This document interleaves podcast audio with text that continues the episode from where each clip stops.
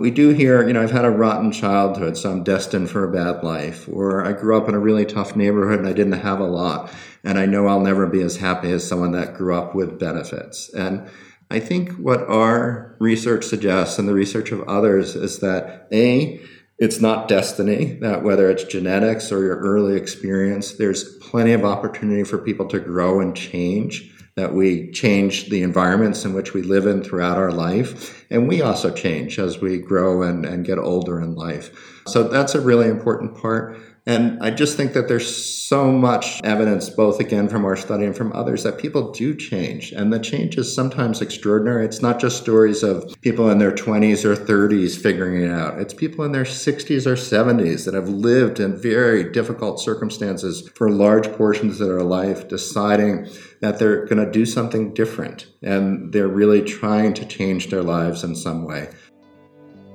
I'm Doug Bopst personal trainer, best selling author, and entrepreneur, and I'm on a mission to help others become the best version of themselves.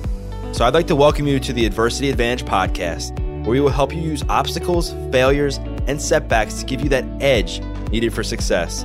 I'll be interviewing people from all walks of life on how they overcame trials and turned them into triumphs. So please sit back, relax, and get ready to be absolutely blown away by some of the wisdom and stories you're about to hear. Welcome back to another episode of the Adversity Advantage.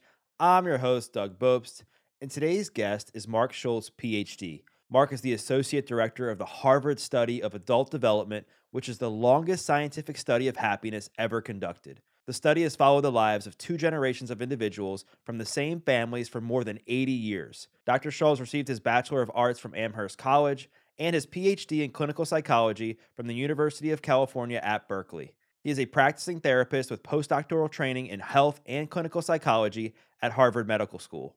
Marc is also the co author of the newly released book, The Good Life Lessons Learned from the World's Longest Scientific Study on Happiness. Today, Dr. Schulz and I chat about the findings of his study and what actually makes people happy long term.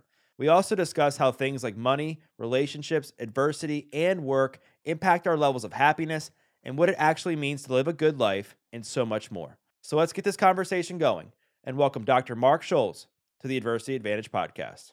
Marc, welcome to the podcast. Thank you. Pleasure to be here.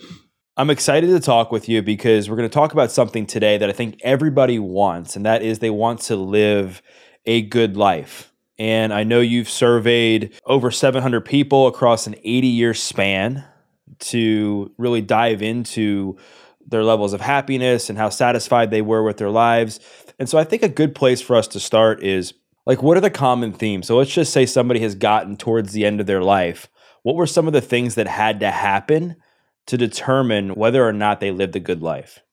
Yeah, so such an important question because we all are trying to figure it out ourselves. And, and what our study shows after following people across 80 plus years of time across their entire lifetimes, essentially, is that the key to a good life, what we think about as the good life, to flourishing and to well being and happiness, is having solid connections with other people. That's what helps us flourish in life. And we see that when we look ahead. So when we follow people from their teens all the way through to the end of their life, we see that the folks who are flourishing, who are doing the best, are folks that have maintained connections that help them get through life in a number of ways. They help them in an enormous number of ways.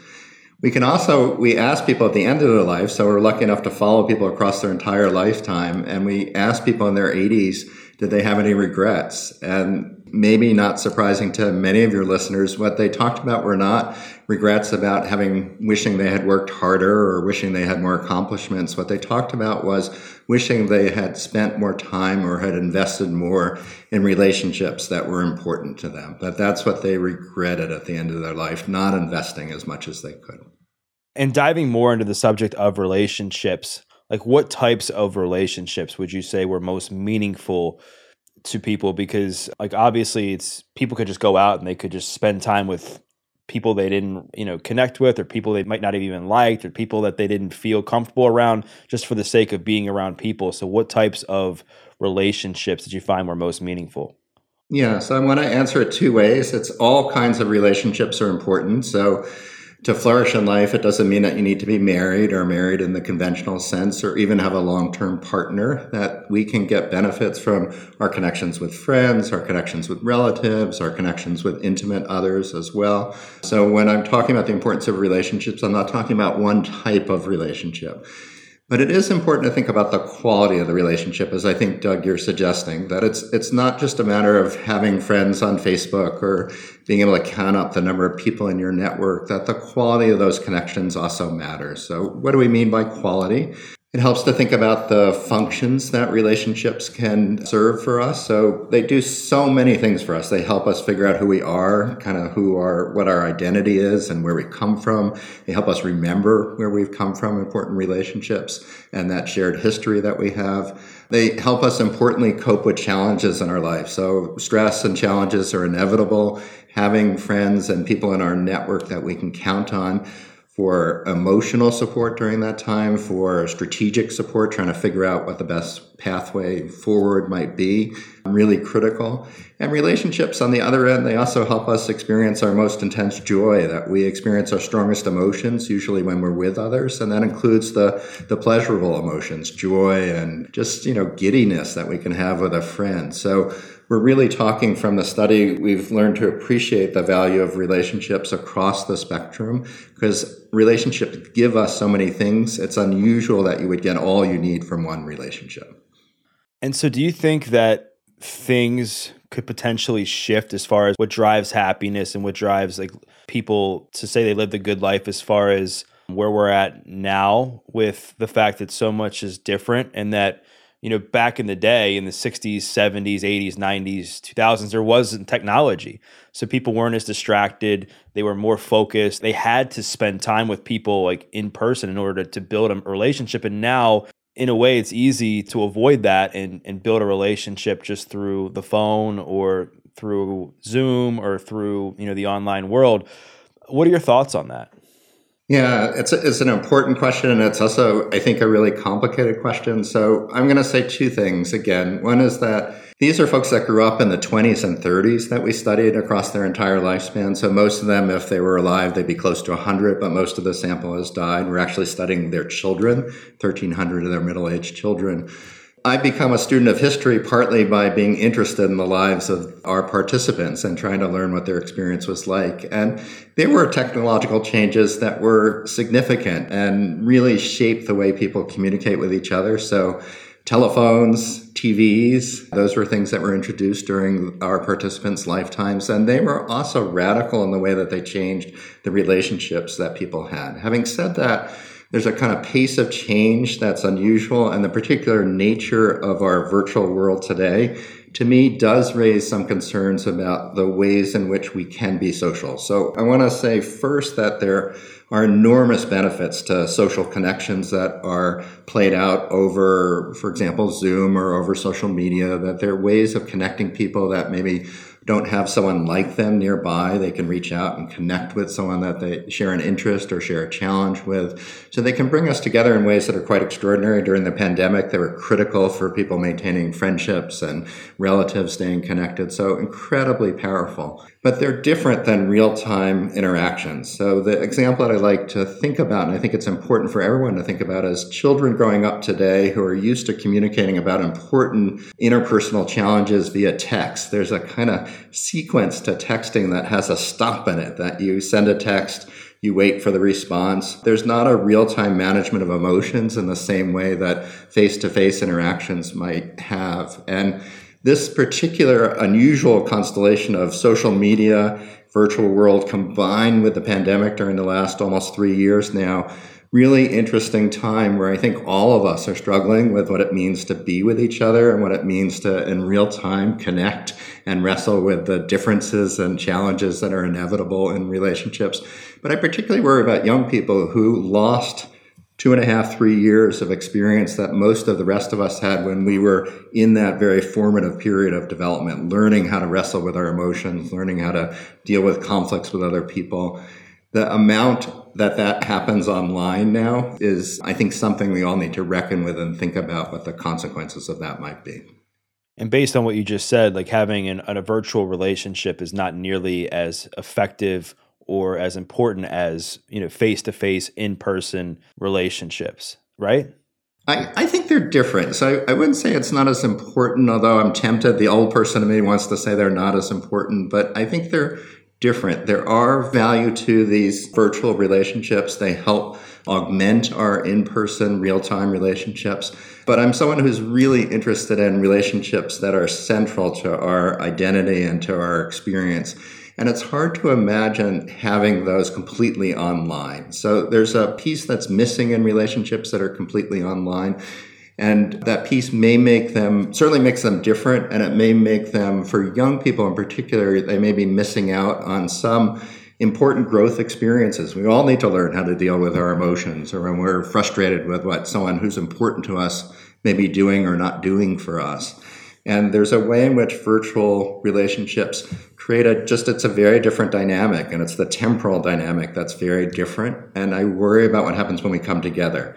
I'm going to make it more concrete, Doug, if I can. I teach. I've been teaching at a college a university for over 25 years now and you know students are struggling with what it means to be together after the pandemic has gone on for this length of time and by that i mean that they're not sure what to do when they have you know unstructured time in which they're together with other people they're not sure how much they should spend time outside of their rooms than than by themselves and these are issues we all struggle with, but I see young people in particular struggling with them. And I think we've created an unusual circumstance where we've had this confluence of technology and the pandemic that does create some unusual circumstances that are different than past generations have dealt with.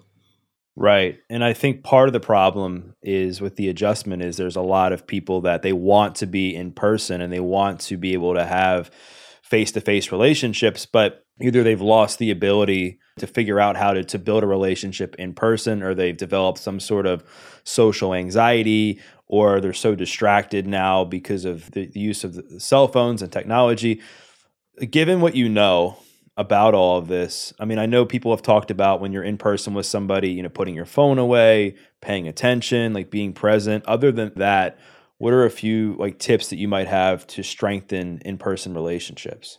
One of the things that I think about as being so critical is our attention. That if we think about what's most precious to us in life, the place we put our attention is such a valuable place. It's such a valuable thing to give to someone. So I think it really helps to think about for the people you care about, are you, when you're with them, are you present? Are you listening to them?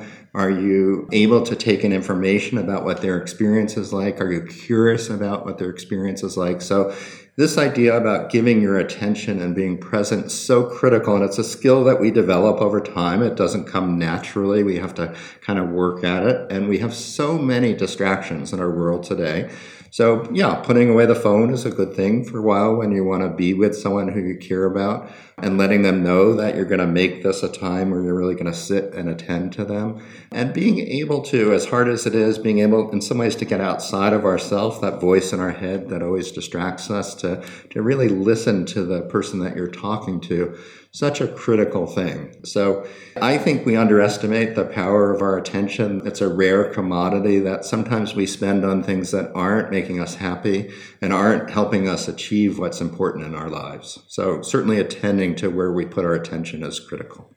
Attention is critical. And I definitely want to shift gears a little bit and talk more in depth about happiness because I know, obviously, at the foundation of living a good life and being happy, relationships, it seems like are the most important thing. But let's define happiness for a second. Like in your view, like how do we define happiness? Because I think eh, there's a lot of nuance to it and it can mean different things to different people. Yeah, so when social scientists talk about happiness, they're usually talking about two things. One is a kind of sustained belief that I'm living a good life, that my life has meaning. So if you ask me to reflect on, am I generally satisfied with my life? Do I feel like my life has a purpose?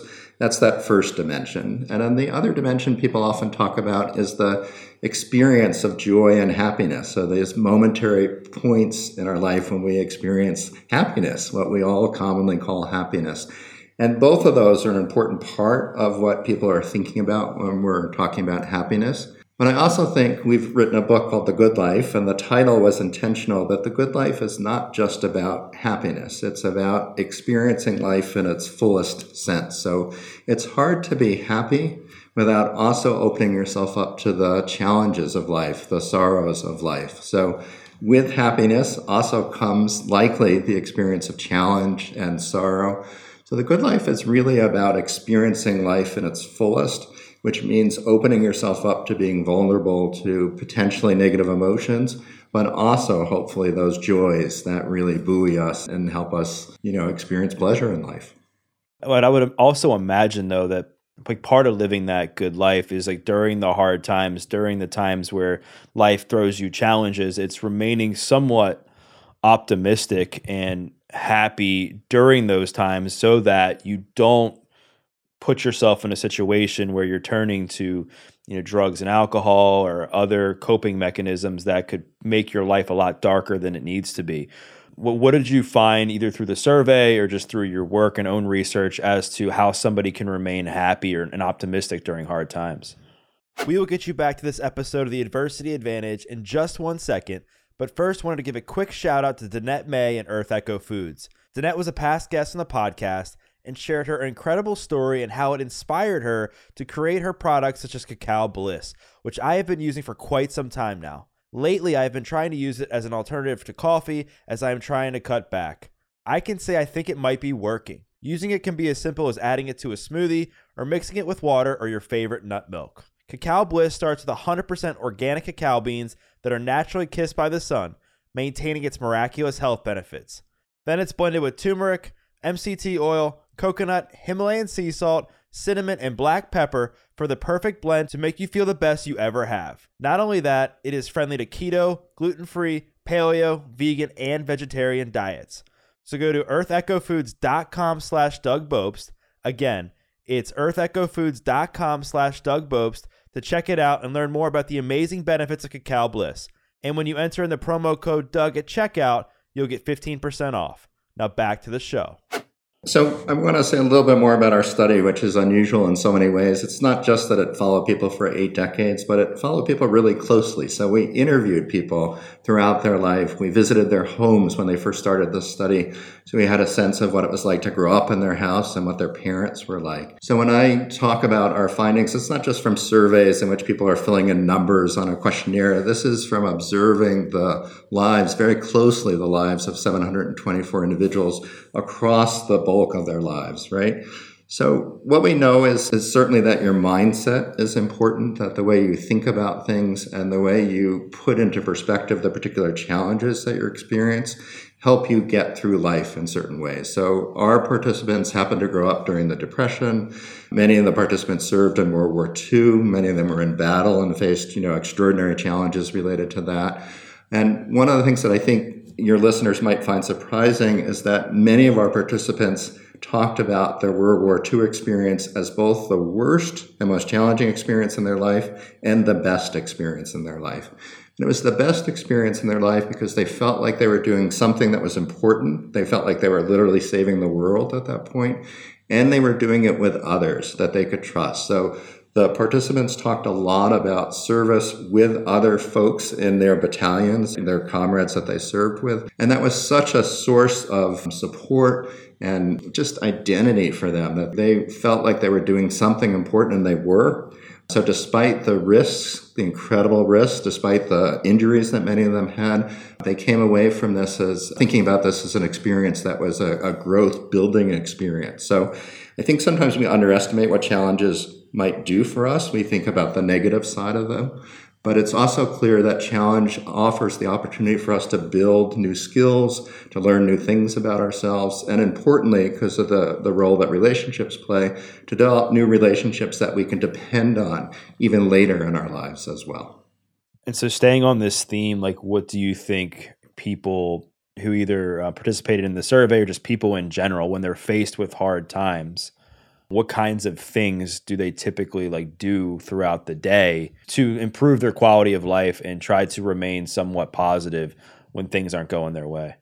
Yeah, so a few things that they do are they lean into the challenge as opposed to trying to avoid it or make believe that it's not there. Um, so a lot of us have a tendency to get scared by challenges and particularly the emotions that come with those challenges. So we're worried we might have a medical issue and we put off going to the doctor or we don't want to think about it and we try and imagine it may not be important that a lot of us have that kind of temptation to avoid and deny what may be a challenge for us. So the first thing the folks that do well seem to do is they lean in in some ways. They recognize the challenge and they acknowledge it and will even talk about it and share it with others. So the second piece is really engaging people in your support network, figuring out ways to share the burden by engaging with others it might mean getting their knowledge or their perspective on the problem. Oftentimes, people can think about problems that we have in a way that's a little bit more, you know, they're able to step back because it's not their problem. So they're able to give us a, a kind of advice that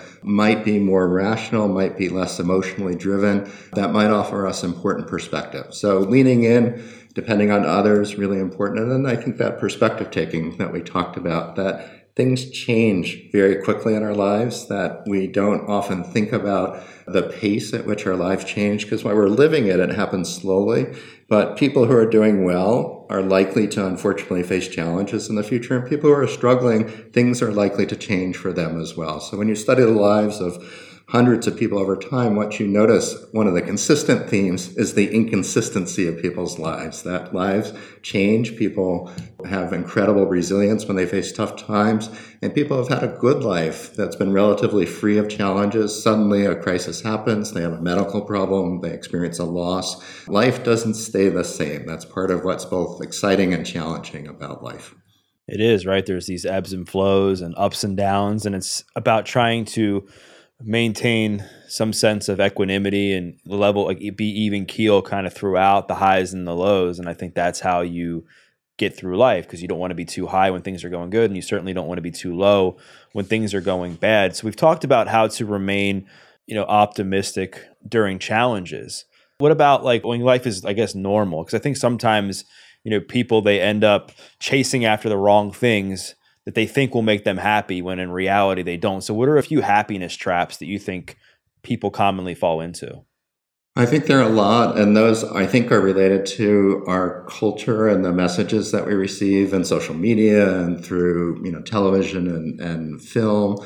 So, you know, one trap is that I'll be happy if I achieve, or I'll be happy if I make a certain amount of money. That they're kind of badges of accomplishment that our society has emphasized as being really important. And we see displayed, you know, in so many forms of media these days, it's hard to avoid them.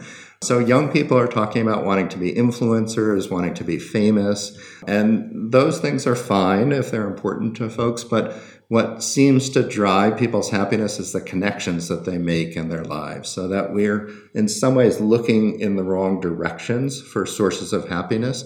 And it's common for all of us to do this. Um, you know, achievement is easy to count. You can put things on a resume. You can tell people what your salary is and that it's, you know, even higher than it was last year. But it's much harder to count, you know, the essence of a connection to somebody else. That's a, a much more abstract thing. And I think because of the media emphasis and the easy way in which it's quantified, things like money and success and career are things that people talk about. Now, I don't want to say, Doug, that they're unimportant. And particularly, you know, I'm someone who's 60 and I can remember what it's like in my 20s trying to figure out what I wanted to do and hoping that I would find a path that would be both meaningful and would bring a certain level of success. So having a purpose in life is important. But the idea that that's what keeps us or doesn't keep us from being happy, that's the part that I think is partly an illusion that society emphasizes for us. Yeah, and it's definitely a trap, right, that people can fall into because if you're not internally well, you don't have good solid relationships, you don't have connection to yourself, you don't have meaning, you don't have purpose, you'll often find things to fill that void for you. So I think if you can develop a sense of purpose, meaning, have good relationships, have a good sense of self about who you are as a person, like then yes, I think, you know, having like being successful, achieving certain things can not only be much more meaningful, but I think it's also warranted because I mean, there's nothing wrong with being successful as long as you're truly happy with who you are and you have good solid relationships to support all that.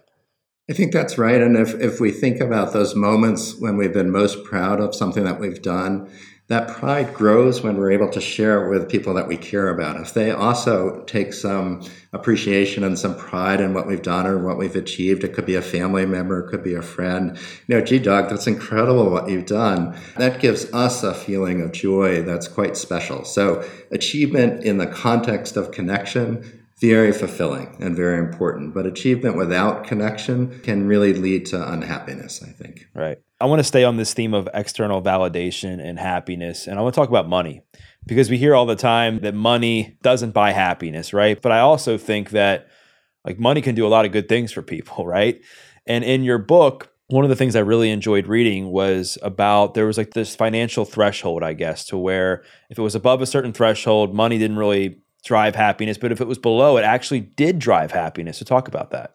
Yeah, so there have been a number of studies trying to look at the connection between wealth or income and, and happiness, and they typically converge. And the convergence is around this idea that if we can meet our basic needs, so if we don't have to worry about shelter and food and the security of our family, if we're in a neighborhood that feels safe, that we have enough money to do that, more money doesn't seem to add much happiness to us. But up to that level where you don't have enough money to live in a safe way, you don't have enough money to live at a kind of subsistence level, it may be that money is important. Although, what I want to say is that just because there's a connection between money and happiness, at that under the subsistence level, it doesn't mean that the connection is that strong. And that's important to say as well. So money matters, but there are also a number of other things that matter, even for people that are struggling uh, with poverty, for example, beyond money. The amount of money in that study that you're referring to was the essentially the average income for a middle class person, a middle class family in the United States, was, which was about $70,000 at the time the study was done. And it didn't seem that more money after that added to one's happiness. And we can also look at this, other studies have looked at this across countries. So, countries that achieve a certain amount of income and wealth in which their citizens live at a level that means they can feed themselves and they have housing and they have reasonable sense of security and predictability in their life that that's the level that below that money matters. After that money doesn't matter so much. So there are a number of wealthy countries where people are not as happy as other wealthy countries and there are other things that are important clearly beyond money. So why do you think that people who are affluent, make a lot of money, are super successful, you would think on the outside, like their life is going super well and they are happy. But on the inside, you know, obviously there's some disconnect. Is it because their relationships aren't good? Is it because, you know, their family dynamics maybe aren't healthy, mental health struggles? Like, what have you found that really explains why people who make a lot of money aren't necessarily happy? So, our study began with two very different groups of people, and it's really interesting. So, in the 30s, almost two thirds of the participants, there are over 700 participants, almost two thirds of them were young boys who lived in Boston's poorest neighborhoods. So these were folks that were growing up in tenement buildings. They often didn't have running water or toilets in their homes when they were growing up. And then, not far from where they lived in Boston, literally down the street, there were students at Harvard University that became part of this study as well.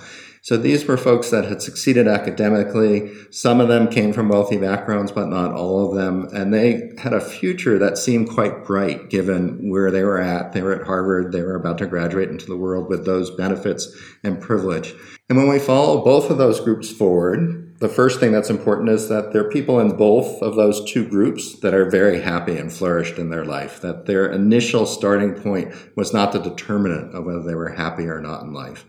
And within the Harvard sample, there were a number of people that were unhappy and struggled in their lives. And what seemed to distinguish the folks that had some advantages that maybe came from the Harvard study, Harvard cohort of the study, or perhaps had a good life, you know, just sort of a good life in terms of material needs. They were very successful. They were often missing a set of connections in life that gave their life meaning and purpose and surrounded them with just a sense that they weren't alone in life, that they were sharing their lives with others. So many of the most successful participants had neglected their relationships. And because of that, I think they were suffering in their life. It was their lack of connection to others the lack of just a sense that we get of being human through our interactions with others. Uh, so they felt alone and disconnected. And we know that that sense of loneliness can be quite corrosive both for our mental health and also our physical health as well. Yeah, that makes a lot of sense because if they are just hustling and hustling and hustling to try to keep making more money, more money, more money, and having all these things and being successful. And then they have to kind of live up to that. And they're spending more time trying to go to make more and more and more. It takes away, like we've said, from your family life, takes away from intimate relationships, takes away from spending time with friends. And on the theme of, we're staying on the theme of happiness again, I think one of the other things you'll hear is that happiness is a choice. Like you have a choice to wake up and be grateful and experience joy, and that it's happiness. It's an inside job. Like you have to make yourself happy. Like, what are your thoughts on that? What did the survey say as far as happiness being a choice? So, so our research and others suggest that certainly there, there are things that are beyond our control that might shape how happy we are. So some of it might be related to genetics and some of it might be related, as we talked about, to a certain level of income to the point where you, you're able to survive in a more than subsistence way. But it's clear that there's a lot of room left for people to influence their happiness and the quality of their life. So there are estimates that maybe 50% of our happiness is determined by our actions and the conditions under which we live, not just our genetics. But we do hear, and I, I think this is again kind of part of the social media these days, the social culture we do hear, you know, I've had a rotten childhood, so I'm destined for a bad life. Or I grew up in a really tough neighborhood and I didn't have a lot.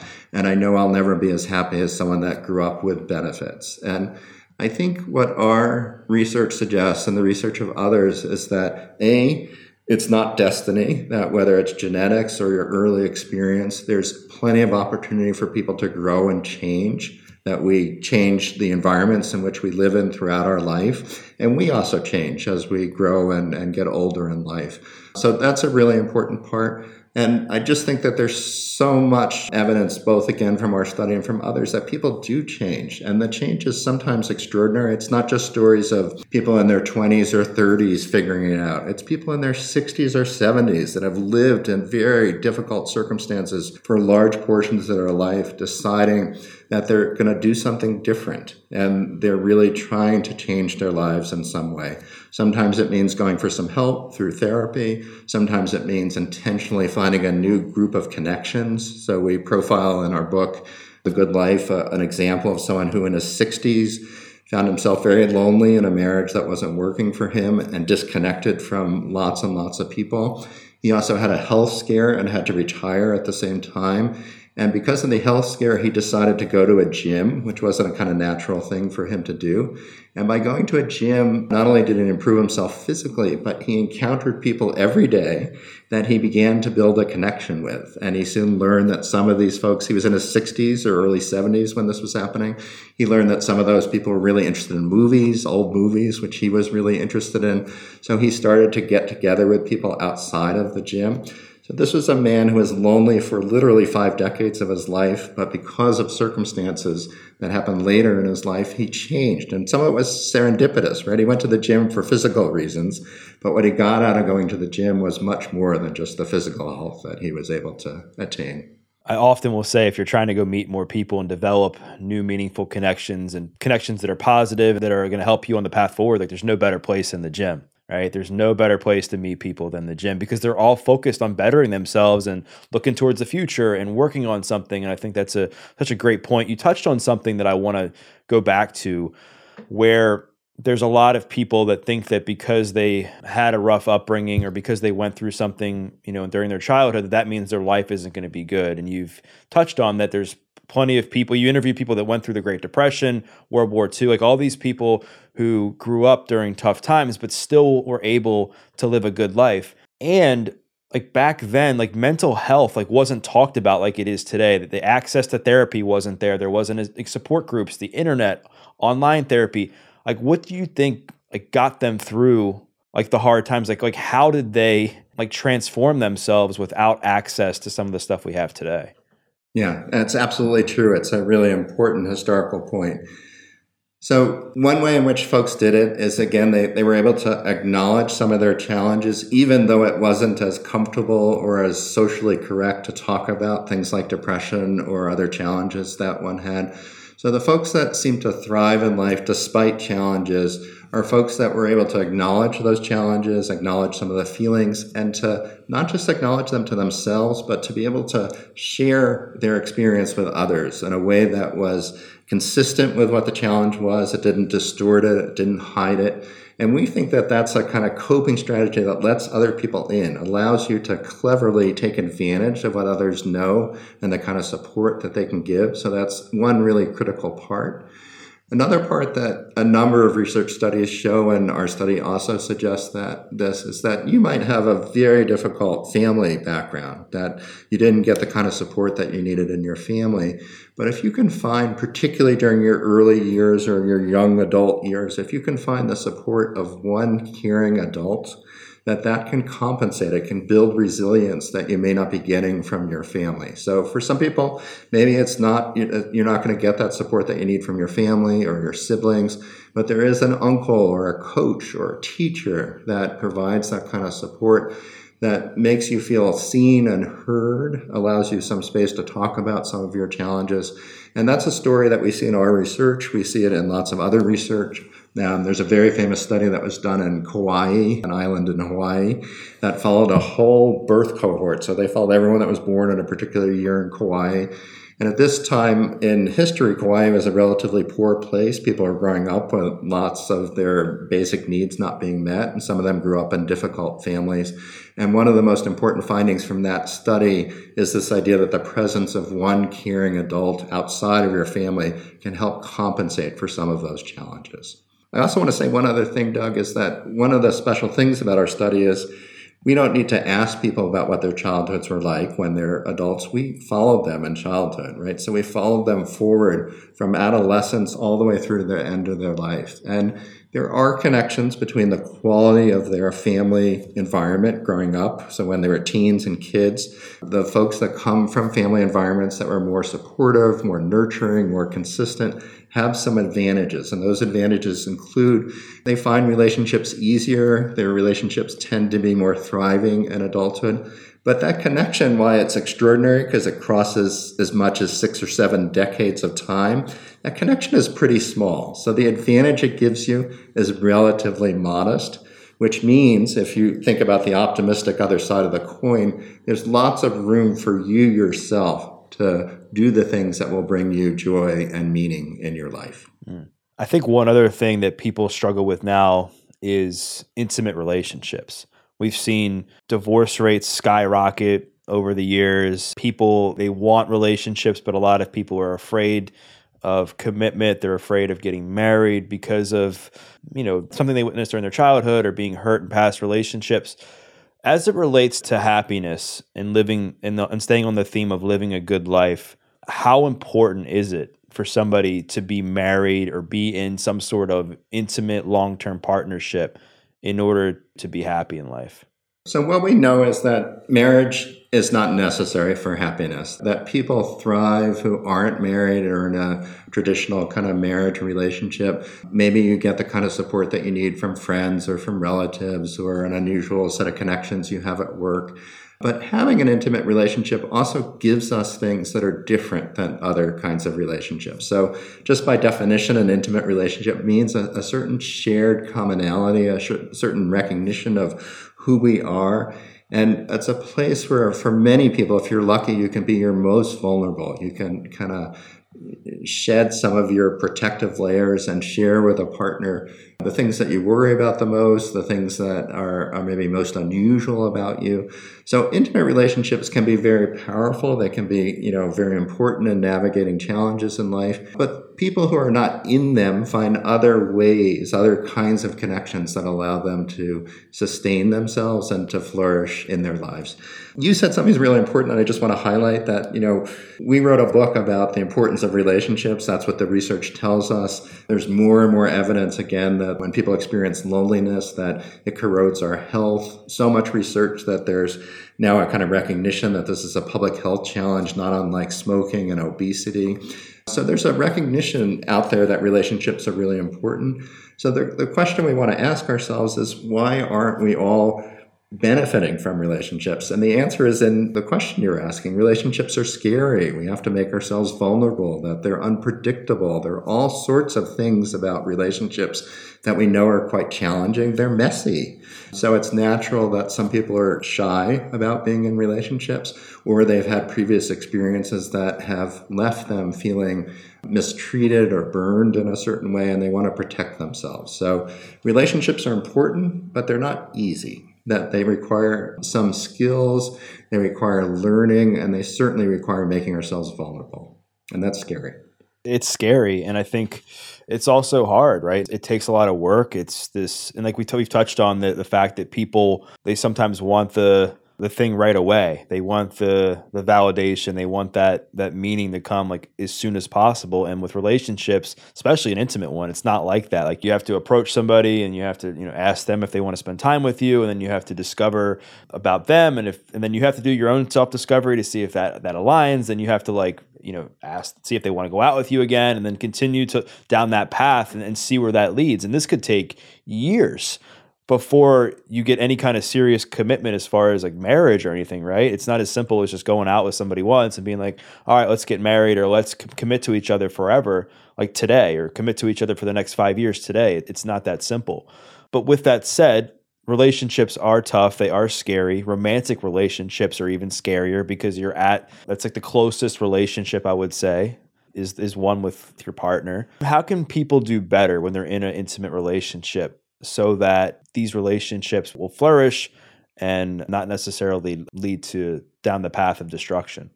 I think a first step is the conversation we're having is acknowledging that relationships are hard, that they can be messy, they can be very scary, in intimate relationships, we know that the divorce rates still hover around 50%. And beyond the 50% of marriages that might end in divorce, there are a whole bunch that are not satisfying. People feel lonely. There are affairs going on that are not welcome parts of relationships. So relationships are hard. And rather than seeing this as a kind of downer and as a kind of you know pessimistic view i think knowing that relationships are hard is comforting to people. So when a young couple whether they're married or not no matter how many years into that experience or not if they know that other people have challenges if they know that it's hard sometimes to make decisions together if they know that differences are inevitable they're always going to arise in relationships. And then as we go longer in a relationship past that kind of honeymoon stage or those early years one of the challenges of relationships is that we change and our partners change. So the person we married, I've been married for 28 years, that person that I married is different now in some ways. And different is good, but it can be challenging because I say, you know, when you were younger, you really liked this, and I like that about you, but now you've changed, you have new interests. And one of the, the things that people who succeed in relationships do is they leave enough space and they give enough encouragement to allow their partner to grow and change in ways that are both comfortable and exciting. So if we can embrace those rather than be scared by them, that helps sustain relationships as well. The last thing that I'll say is, and maybe this is obvious, but I, I think sometimes we neglect it, that relationships, intimate relationships, part of what's messy about them is the emotions. And we don't always get the training we need in dealing with emotions. So we started, Doug, by talking about, you know, in the age of social media, how we deal with emotions by texting and other kinds of communication that might be virtual. We learn how to do relationships typically by being in relationships. And sometimes we learn quickly, and some of us aren't clever enough. It takes us a while to figure out how to deal with our emotions.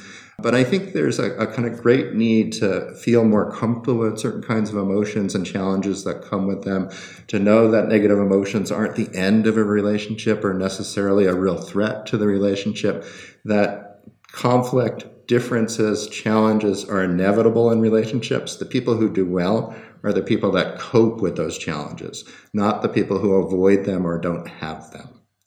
And so, with with that being said, as far as like one of the difficult things about relationships is trying to like co-regulate with with each other's emotions. Like, have you found any strategies that from talking to people or from the survey that work as far as when conflict arises? It's like a two step strategy is we need to feel comfortable with our own emotions first. So all of us have particular spots that we're just it's hard for us to sit with certain kinds of emotions. Maybe we're prone to feeling shame or guilty about something or we get angry very quickly. And those emotions can be hard for us to sit with or hard for us to kind of recognize in ourselves. So the first step is really recognizing them, slowing ourselves down a little bit, and preventing that automatic response that often comes with emotion. So you can be angry without striking out, and I don't mean physically striking out. I mean, you know, yelling at a person or, or demeaning them in some way. You can say, you know, I'm really angry about that. And you can say it in this voice that I have here if you're able to recognize it and sit with those emotions. So I think the, the first step is really something on each of us to be able to feel more comfortable with our own emotions. And then I think there's a kind of curiosity that's really important. It's important in life generally, in relationships, but so important in intimate relationships. So, my wife and I have been married 28 years, but we've been together longer than that. And I can say things to her like, you know, you had an interesting reaction to something. It could be a movie, it could be a challenge that we had, something my son said to us that I didn't have the same reaction. I'm curious why you had that reaction. And when I say that, I'm not setting her up to be critical. I'm not going to say, why didn't you have the same reaction to me? I'm really interested. I think my wife is very thoughtful. I think she's very competent. I'm really curious why she might have had a different reaction to something than I did. I want to understand it. And by understanding it, I get closer to her. She feels heard, she feels seen. I learned something. We didn't grow up in the same house. We grew up, you know, thousands of miles from each other. So for me, the opportunity to actually learn something, to learn about how someone is experiencing something differently, it's such a gift because I interact with all sorts of people that are different than me. So my wife can, by understanding her experience, it allows me to think more about the differences we all have and the ways at some basic level, usually that difference at some basic level is something I totally could understand. Yeah, but on the surface of it, her reaction seemed just very different than mine. So I'm curious about it. So sit with our own emotions, be curious and kind of radically curious about it. Why is my partner reacting so differently? What is it about him or her that has led her to have this experience rather than the experience that I think they might have or I might have had if I were in that situation? you touched on self-awareness you know curiosity and then also like the themes of compassion and empathy like all these things are not only important for romantic relationships but just anything else that you're going to navigate in life when it comes to dealing with or communicating with somebody else the last thing i want to talk to you about is work how to achieve happiness when you're at work because while we've said that you know money isn't necessarily all that it's cracked up to be, it's it's obviously still important that people have to work to be able to sustain themselves. I want to touch on two things. The first part is like how can somebody make the most of their work experience because a lot of people are unhappy with their jobs but they still have to stay there for the sake of the paycheck. And two, what role do relationships in the workplace play into their level of happiness with their job? I'm going to start with the second part first because I think it's so important to put it in context. So, for many of us, work is the place where we spend the most amount of our working hours. We, we talked before about how valuable our attention is. And for many of us, if we're working 40 hours a week, we're giving our attention to a job that's such an important part of our wait time during the week. So, we have to figure out a way to maximize the connections that we experience at work this is easier for some people than others. Some people are working in, you know, gig jobs where they're not really interacting with the same people all the time, or they're working in warehouses where they're interacting with things and not people. So those are hard jobs. And I think we want to think hard as a society about what it's like to be in those jobs that involve a kind of full disconnection from other people, uh, whether that's good for people or not, despite some of the advantages in terms of convenience and the hours that it means. But for people generally, what we're talking about at work is not necessarily having a best friend. It's great if you have good friends at work, but it's being in a work environment in which you really are seen, you're heard, and you're able to connect with other people in a way that feels meaningful for you. So that may mean someone, you know, just acknowledging you and your name and saying it's, you know, I haven't seen you in a while, Doug. It's it's good to see you again. Remembering something about you. How's that daughter of yours doing? Did she make a decision about what job to take?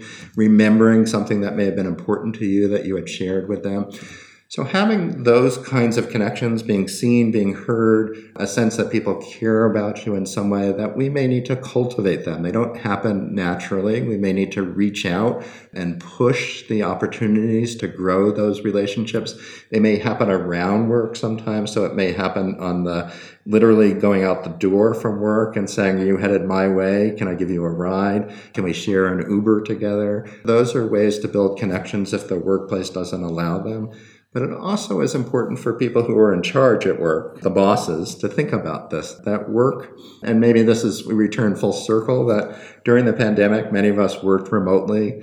I'm a professor, I teach students, and I work at a residential college. So remote work was kind of challenging for us to do. Most of the pandemic I've taught in person, but I've taught to students that are wearing masks, and I'm wearing masks, which separates us to a certain degree. So I found that we need to think harder about forging those connections, having those opportunities. So for me, it's meant oddly, can you come to my remote office hour on Zoom where both of us won't wear masks so we can see each other and I can see what it's like. I can see that smile that you have that I don't get to see in class because you're wearing a mask. And I, was starting to talk about bosses and leaders. For them, I think it's important to recognize how important those opportunities for connection are. So there, there's some research that at this point is widely quoted. It was from a Gallup survey that found that folks that had a good friend at work, a best friend at work, they work harder, they're more committed to their organizations. And again, I think that's great, but we're talking about basic things like being recognized, being heard, um, allowing people to have meaningful interactions with others during the day. So bosses need to think about the culture that they're cultivating at work and provide opportunities that are meaningful in that way. So tomorrow at work, it's the end of the term where I teach at Bryn Mawr College, and tomorrow we're going to have a luncheon for colleagues that work together on some initiative. And I said, I have no agenda. I just want to be together. We can talk about what's going on in our lives. It's those kinds of opportunities that I think are often neglected. And during the pandemic, it's been there have been reasons why we've neglected them, but I think we neglect them at a consequence for ourselves what other things can people do at a workplace or maybe they don't feel as happy they don't feel as recognized and maybe they're they're new at this job? Because let's face it like things sometimes take time and they're not going to happen overnight. Like it's not like you're going to be there day one and then by the end of your first month you're going to get a promotion and, and a raise. Like and i think that's something that people struggle with is that they want recognition they want the validation like right away and it's just not how the world works unfortunately. Like what tips do you have for somebody that can maintain some level of optimism even when they're not being recognized? Work takes so many forms and we're also at different points in our career as you're pointing out doug. And i think taking a kind of both a long view recognizing that i may be doing certain things right now that i hope may put myself in a better position later on really important but I also think that people need to live in the moment more, that there's a way when we're at work that we can get things out of work. That, you know, during the most boring parts of work, I'm thinking back to jobs that I did when I was in high school. I worked in a clothing store, taking things out of boxes that were coming into the clothing store. And it wasn't the most exciting work, but it was most interesting when there was someone else there with me doing the same task and we could talk about things. So figuring out in the moment in each moment, not just over the long course of time, but in that moment, how can you make things more interesting for yourself? What are the things that you can do either to connect with others while you're in that place? So the maybe customers that come into your setting if you're working in a coffee shop or customers you have because you're doing some sort of customer driven business. What are the things that you can do to connect more with them, to take a few more minutes that will reap benefits for you and that person. So asking them about their lives and being really interested, not just saying, how are things going? And then busily getting ready for the meeting, but really saying, you know, what's going on with you? Is there anything new since the last time I saw you? We tend to be afraid to do that. And it's those kinds of experiences that make all settings more meaningful. And I think work can also become more meaningful in that way. That's a good place, I think, for us to stop because things have kind of have come full circle, and that the key to, to living a good life, the key to finding happiness, the key to being happy is to not only be fulfilled for yourself, but it's to focus on other people. It's to focus on relationships with others. It's to focus on driving your attention to another person when you're maybe not feeling as fulfilled at a job, right? It's about staying connected to others, you know, professionally and personally, not so much worrying about external validation because that's going to only get you so far. What really matters is the relationships and is the connections to others. So, Marc, this has been amazing. I think people are going to get a lot of value out of this conversation and they're going to want to connect with you. They're going to want to buy the book. Where's the best place for them to do that? So, the book, The Good Life, uh, which I wrote with my longtime collaborator, Bob Waldinger, is available in bookstores everywhere. It's online and all the usual places. And we also have a website if people want to learn more about the book, thegoodlifebook.com. And those are good places to start for sure. Awesome. I'll make sure to include the links to that stuff in the show notes. And for those listening, what I invite you to do is to share a takeaway. Maybe it was something that Marc said about what makes people happy, about the importance of relationship, what he said as far as what it means to live a good life. Maybe it was something that he touched on as far as intimate relationships or something we talked about when it came to money. Whatever the takeaway was, make sure to share it and to tag us online because we'd love to hear your feedback. And we once again thank you for listening to this episode of The Adversity Advantage. I'm your host, Doug Bopst. We'll see you next time.